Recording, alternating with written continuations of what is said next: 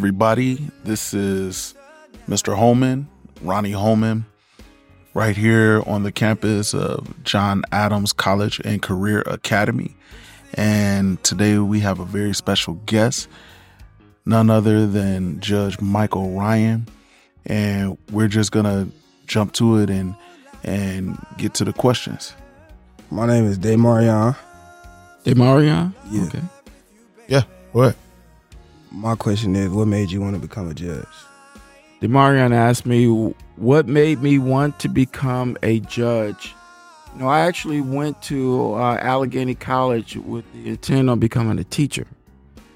Um, and it was because school was the one place that had been um, the safest place for me, uh, the place where uh, you know I could uh, I could win, because I had been losing in every area, losing when it came to having you know the best parents, losing when it came to living in you know um, uh, the best environments.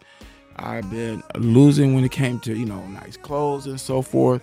But in school, I could win because I control what happened. I controlled if I got an A on the test because I could study anywhere, under any conditions. I control who I associated with. Um, I control my behavior. And so, you know, th- that was major for me. So I controlled that. You know, the other stuff I didn't. I just prayed about that. Um, so I wanted to have that same impact on, on other people. And uh, I went to Allegheny College because they had a program there where you can get your master's degree in education and your teacher certificate all in five years. Normally, it would take you six years to do it. Uh, and I said, okay, yeah, this is the best place for me. But when I arrived at Allegheny, they actually um, terminated the program. And so I was going to leave. And my advisor said, don't leave yet. Go take some more classes and see if you find something else that you'd be interested in. I mean, I like I I love the school because it was small and it was out the way, um, and I knew I wouldn't be distracted by partying and so forth. And um, I took this class called Civil Liberties, and it was, you know, it was U.S. government that we get in high school and you and American history on steroids. Okay and the professor looked like somebody who had been born in uh, the 1700s. All right, but he he explained the Constitution and the Bill of Rights in a in in a much more in depth way than I had ever experienced in high school.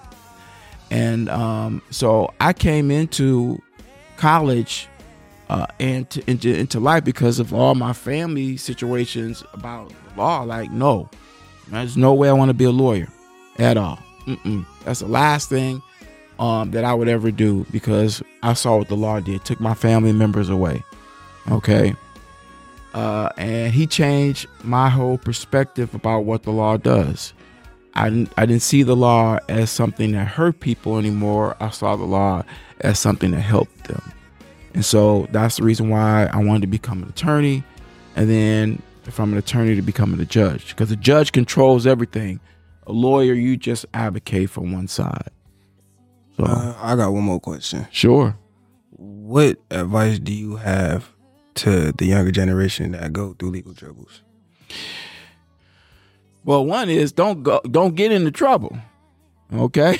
His, his question. His question, y'all, was what advice do you have for people who have gotten into legal trouble? What advice do Judge Ryan have? Um, number two is if you've gotten into legal trouble in, in the past, one, you've got to change your environment. Okay. Because a lot of times, especially, you know, having been a juvenile court judge, what I saw is that, you know, most young people weren't committing offenses by themselves. They were in a group. Okay. And they allow peer, peer pressure to um, convince them that this is right. Okay. And so they find themselves before the court and now you are letting somebody else dictate your life. um, so you know, be mindful for who you associate with. All right, my wife said says this to my kids, and I used to say it when I was at juvenile court as well. The choices you make can cost you your life, and then I added, cost you the life that you envision. Okay? The life that you envision beyond high school or beyond college. You know, you think you know you want to become this profession. You may want to become a doctor, an attorney, a teacher, um, you, or an entrepreneur, and you've made choices at, when you were young that puts hurdles in front of you. You may think, well, don't they expunge everything in juvenile? No, they don't.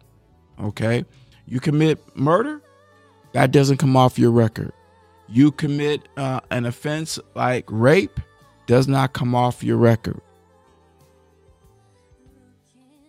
Well, th- those two cannot. The other ones are, how I put this, at the discretion of the judge. So it's not mandatory. Okay?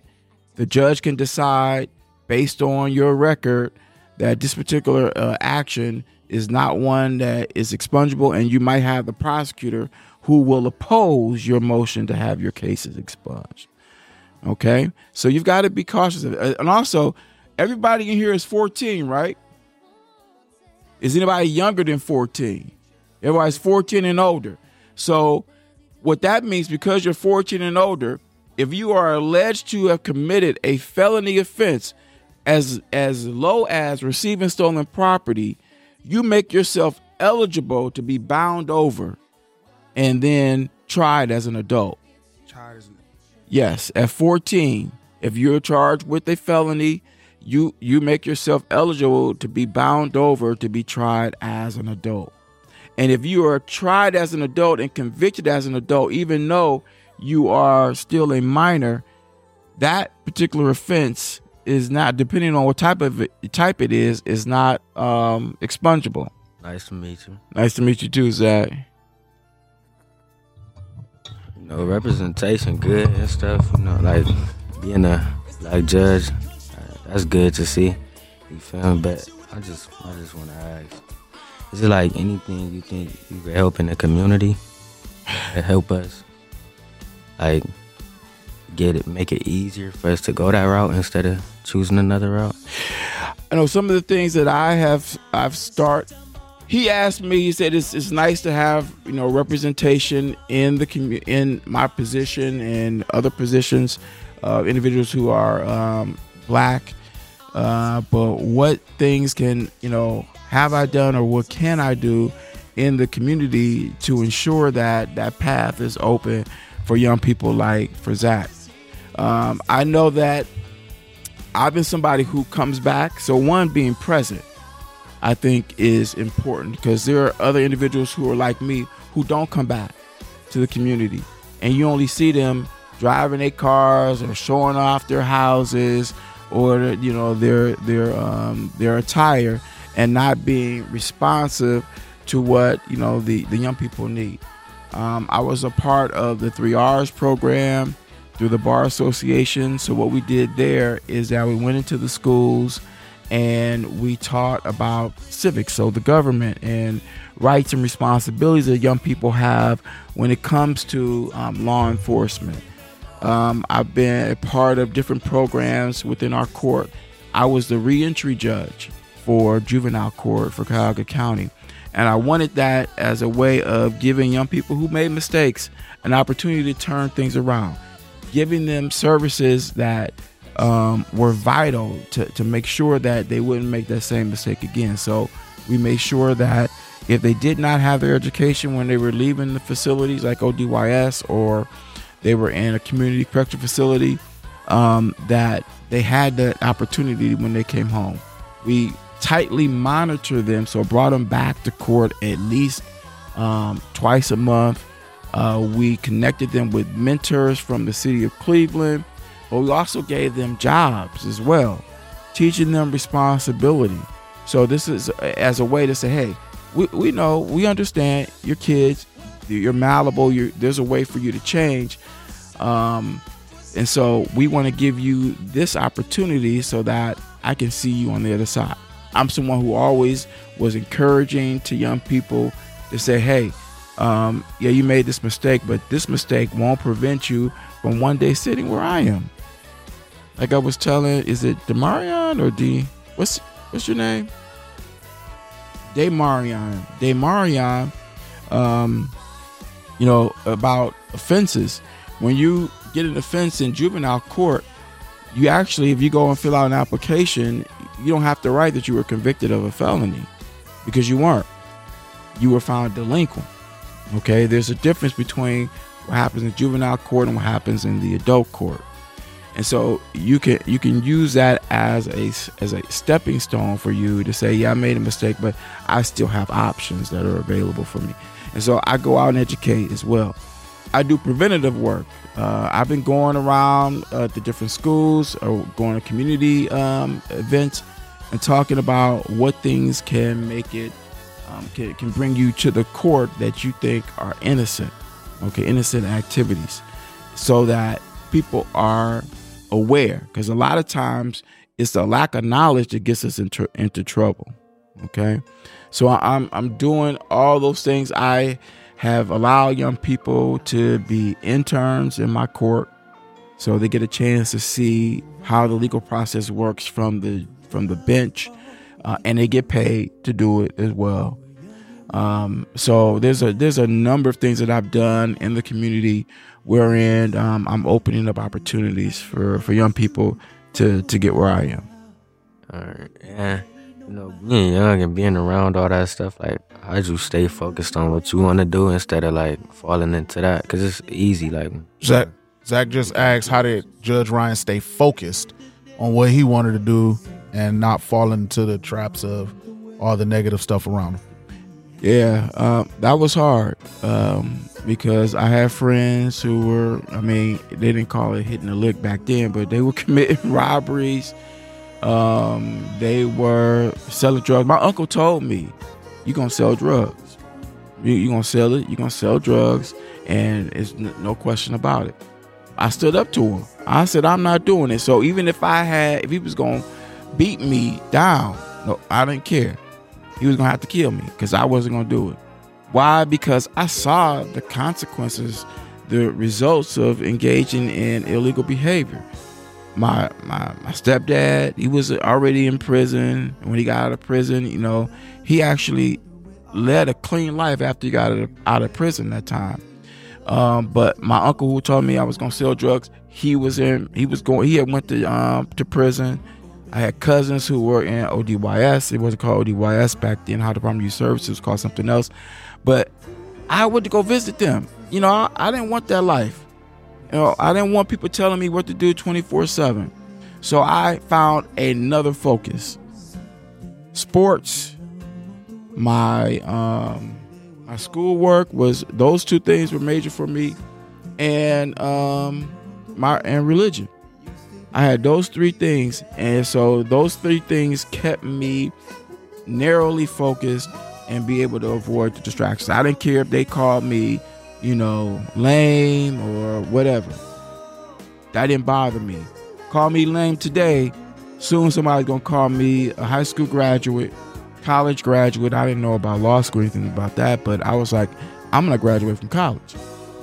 You can call me lame. Okay, call me lame. You can call me, you know, boring, all of those things. But uh, I got other names for myself, and so that's what that's what I did. So uh, I'm I'm gonna while the next question gets ready to come, I'm gonna ask uh, Judge Ryan a question. So, how hard is it when when you're on the bench and you see a young person come up and uh, they look they look like you can help them, but you have to obey the law and give them a charge or find them guilty or something. How hard is that? Ooh it could be um, it, it, it's hard for me because a lot of the times the young people are coming before me are coming from the same neighborhoods that I grew up in.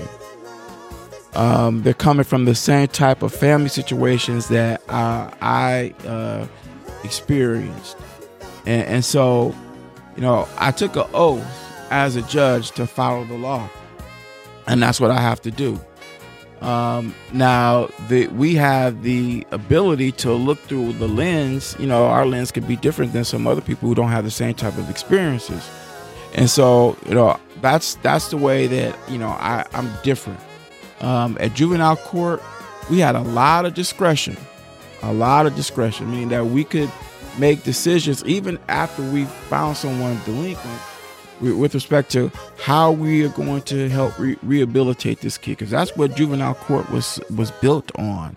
You know changing young people who had what they call uh, or wayward kids who were had gotten out of line of how youth is supposed to uh, behave. And so you know that was the first thing that i'm thinking is how do i um, effectively uh, change this person's trajectory away from you know one is prison or um, a grave and on to you know something more positive. and you know sometimes it depends on the kid uh, depends on the type of offense that they're found delinquent uh, in terms of what type of um, I don't even call it punishment what type of rehabilitation work I was going to impose sometimes it was committing a kid to ODYS the prison system for young people. Sometimes it was something committing them to a community correction facility, which is lower, or the residential treatment, which is lower, or sending them home on probation. Or there were times when I found a kid delinquent, I just let them go. It depended on the type of offense, and also depended on, like I said, the uh, the, the situation. So I really enjoyed uh, being a juvenile court because you have so much power to be able to make effective change in young people's lives. And I took I took full advantage of it. I knew what the law was. I knew what I could do and what I could not do. And unfortunately, I don't think a lot of um, people in that position understand the power that they have to really make changes in young people's lives. So, uh, you know, I took advantage of that. Um, and I hope that you know uh, what I did was impactful and helpful to a lot of young people. And there were times when young people who had been in my court, they would come back to me, and I see them out in the community, and they were like, "Thank you, Judge." Either one because I, I, I didn't you know come down hard because I didn't think it was necessary based on the situation, or I did have to, but they said what you did saved my life you know, giving me a timeout from the community saved my life. And I tell people when I do that is that I'm saving you from the adult court.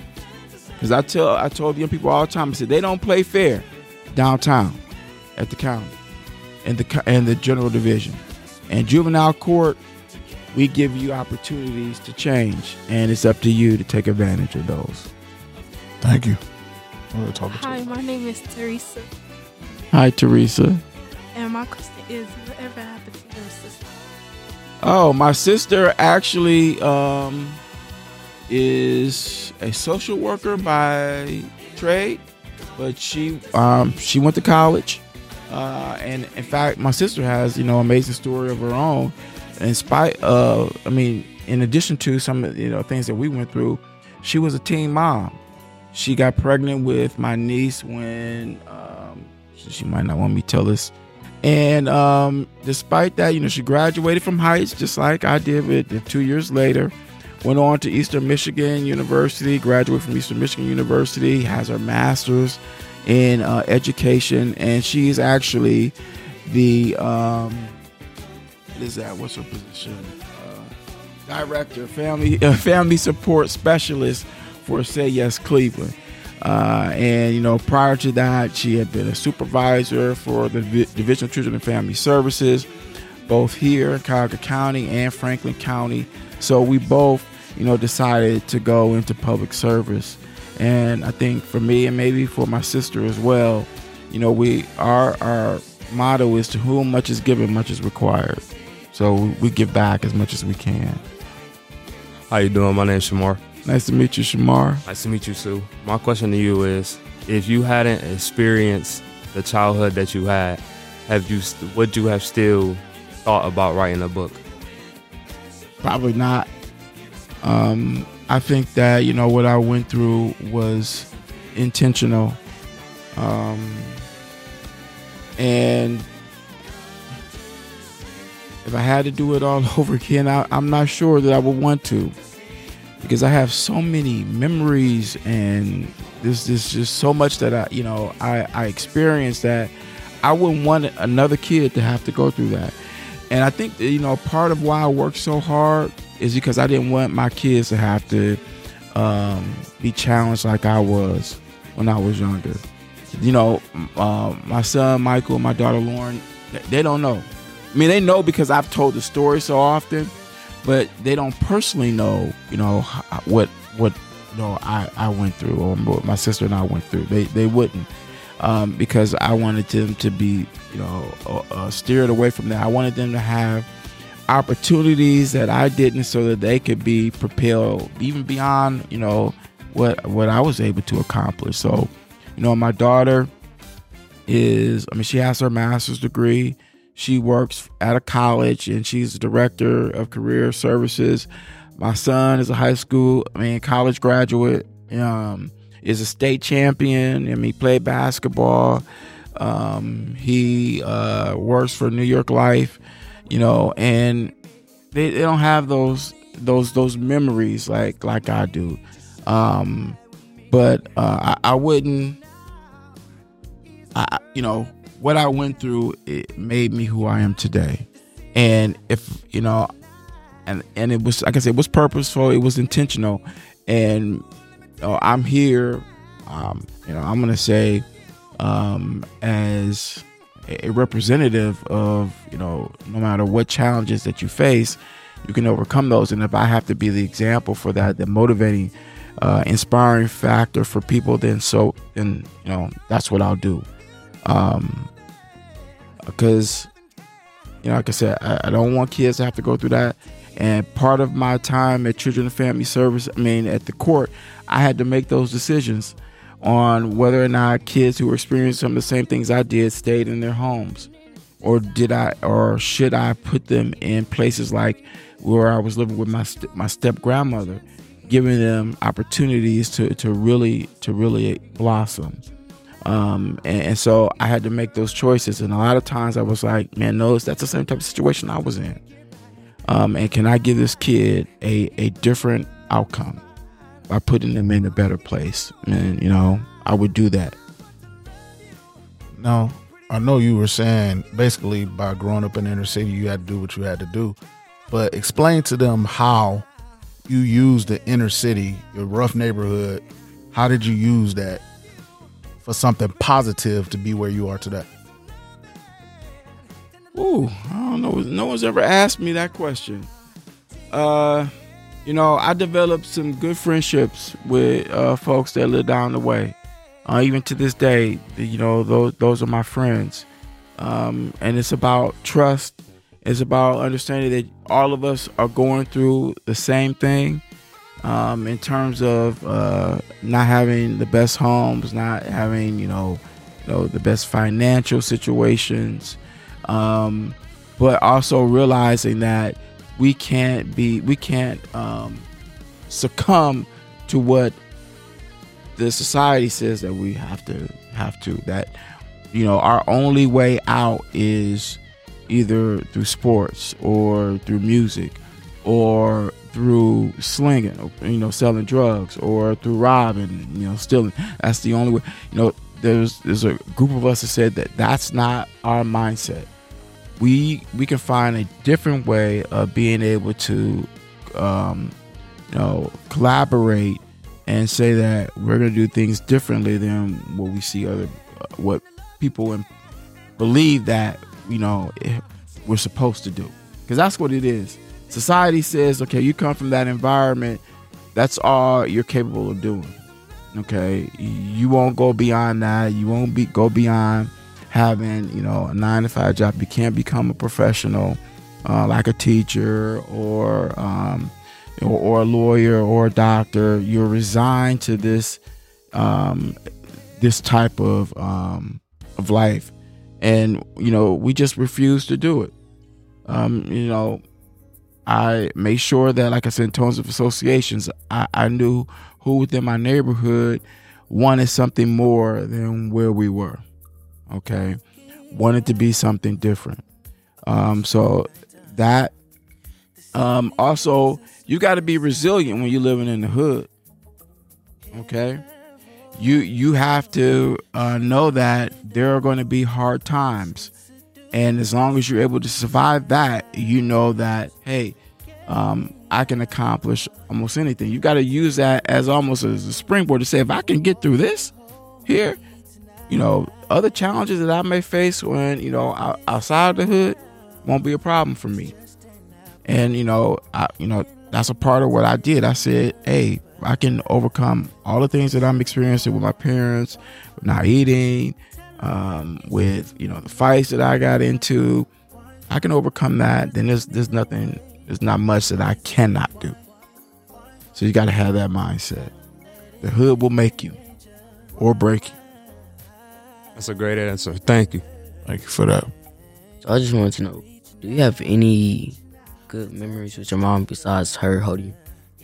Yeah, um, Solomon asks, uh, does Judge Ryan have any good memories of his mom besides holding him? I have, you know, and it's unfortunate that sometimes the, the bad memories, you know, you remember those. Uh, my, you know, my wife was saying this too, and, and when she said, I was like, you know, you're right. You remember those more sometimes than the good ones because those stand out. But um, I have, uh, you know, several memories when I was um, in kindergarten and um, my mom they had some kind of uh, dance. And it was like a rodeo. Well no what was that? What they call it? Square dancing. And so my mom you know took me to that. Um, i have a memory of one time actually you know it was i don't want to say necessarily bad and good. She uh, was high. I mean she was high as a kite. And i just wanted to go outside and play catch and um, I had this raggedy uh, glove, and she was out there trying to throw the ball to me. I mean, I, I, know she was out, she was high out of her mind, and but she she went out and did that. Um, one time when I was in, it was fifth grade, and fifth grade I received straight A's all all year, first, second, third, fourth uh, grading periods. And so, you know, I was supposed to get a lot of awards at the end of the year. And I told my mom and my stepdad that, you know, uh, about the award ceremony, and they were the only parents that came. Um, they were both high though when they came, but they were the only parents that came.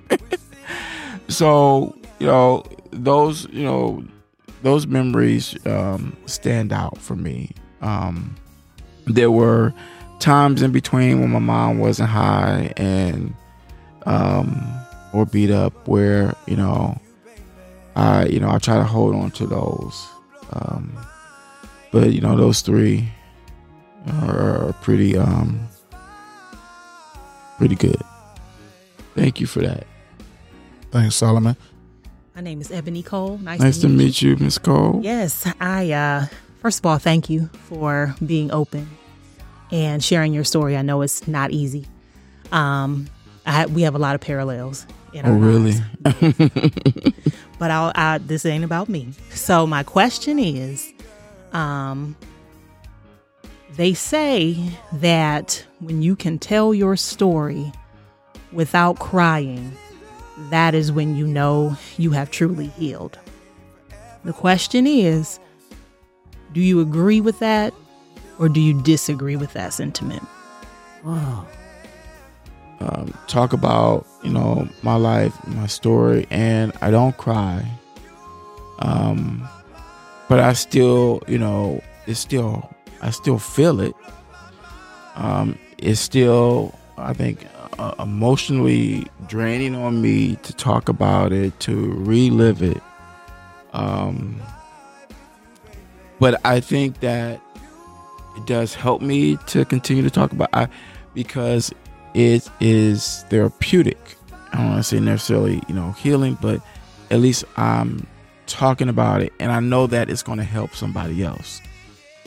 So the the the more I do it, um, I can't say the less I cry because you know I was crying today and I haven't cried after telling the story in a while. So uh, I mean, I, I don't know. Uh, no, I would say I don't know. I, I say that I don't think you ever completely heal. Um, it just gets better, you know. but it, I don't think you completely heal because you know I, I, I haven't seen I haven't had any conversation with my mother for I see I'm 52 no 30 39 years you know um my grandmother 38 and there are things that I want to I would have wanted to say that I cannot um and so part of me is not healed.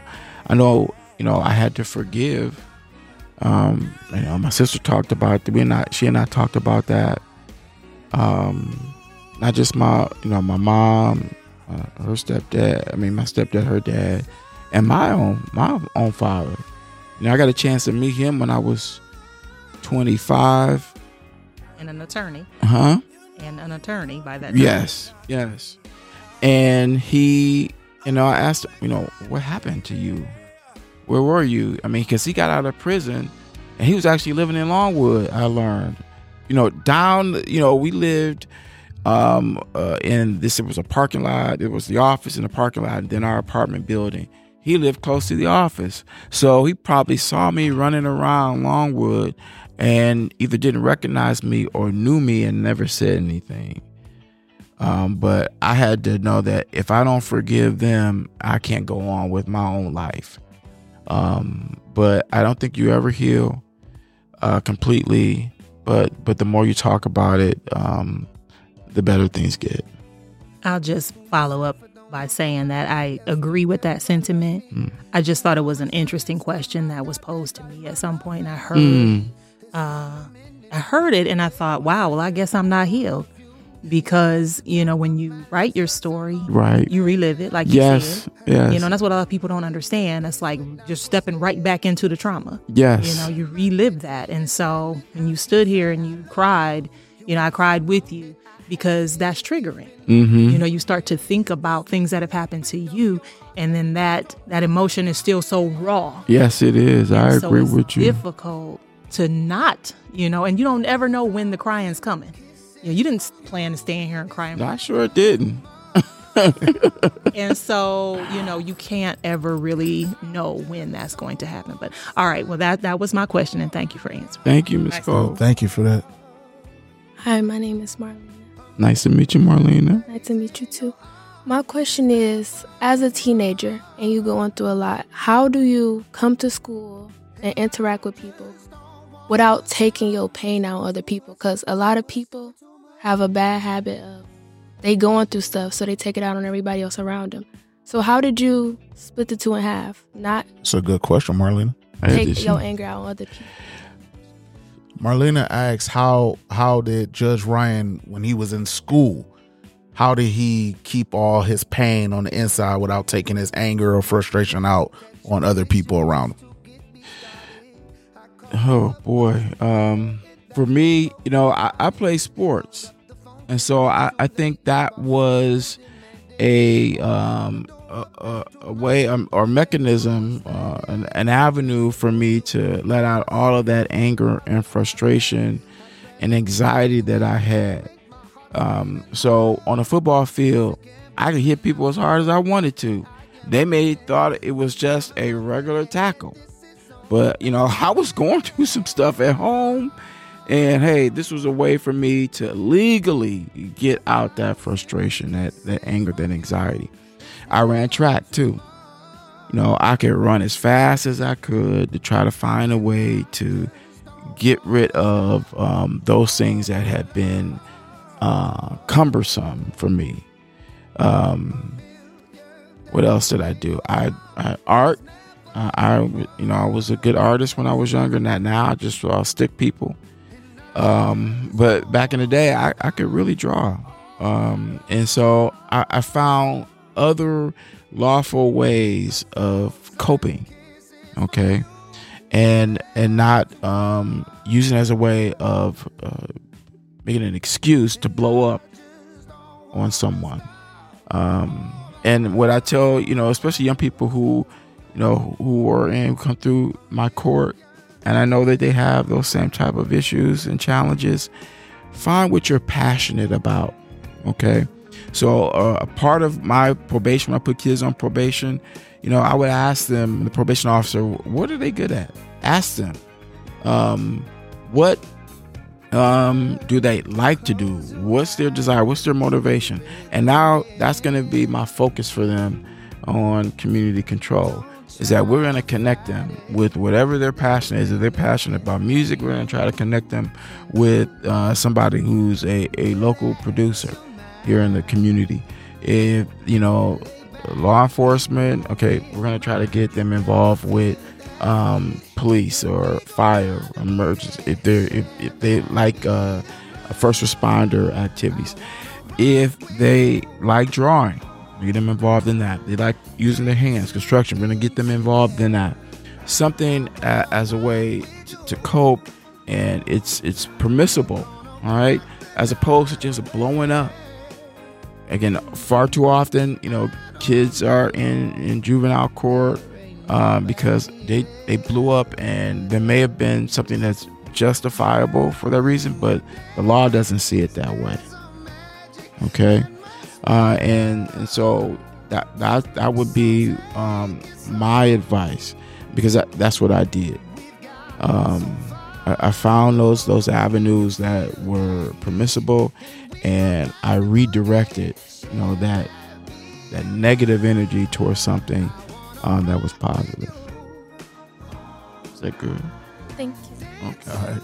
How you doing, Judge? I'm great. How you doing? All right. So when I define what a hero is, you know, we look at like Marvel Comics, and I always identify my father as breaking the circle of violence that was in his household, and he never brought it to our household. Mhm. Meaning, a lot of his brothers and his father and his mom were alcoholics right down the street, and they really abused drinking alcohol. And he seen what it did to his family, Mhm. so he never took part of that. So he looks. So I look at him as a hero because he broke the circle of violence that was the family dynamic in his in his generation or from generations on, and he stopped that. So I see the same similar circle of violence that occurred in your family, where you had made a stop to what has been so abusive. So what was the one defining factor that allowed you to know that I made it and I'm not going to be the result of what my father did? One thing that you from that point on you said, okay, now I'm now I'm healed and now it's time to move forward.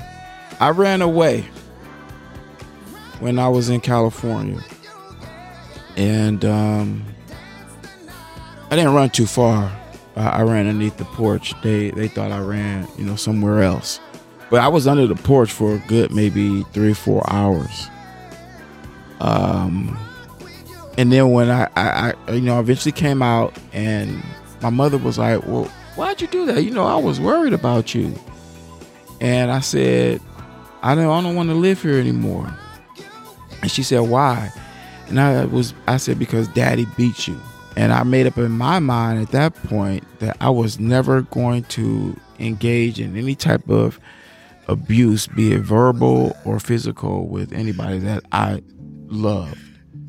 Be it, you know, my sister, any female, my sister, cousins, my mom, grandmother, definitely, um, you know, uh, any girlfriends. You know, I, I just decided at that point because I was like, you know, it, it's so violent and it, it's, it's, it's so hurtful for me that I don't even want to see my mom have to experience it anymore.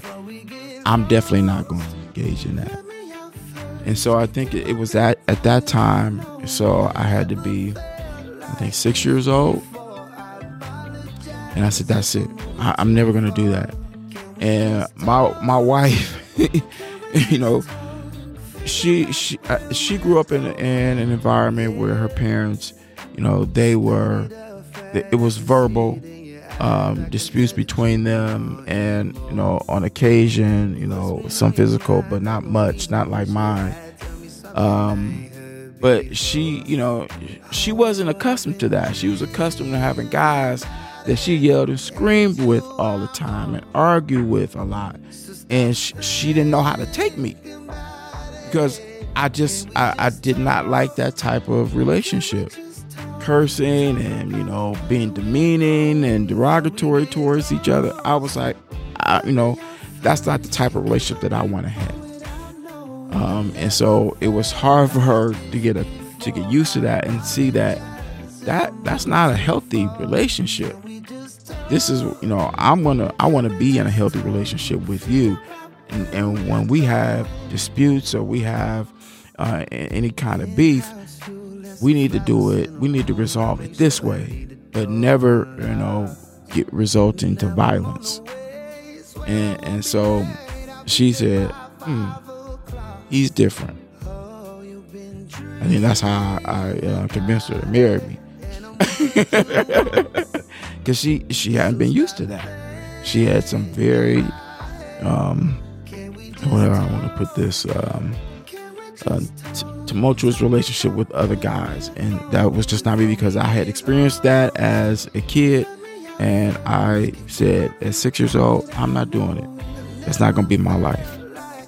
So Thank you. thank you. All right. Well, I want to say thank you to Judge Ryan for coming out. Thank you to all of you that asked questions and that listened in to what Judge Ryan had to say. Hope you guys learned something and got something out of it. So until next time, we'll talk to you. Peace.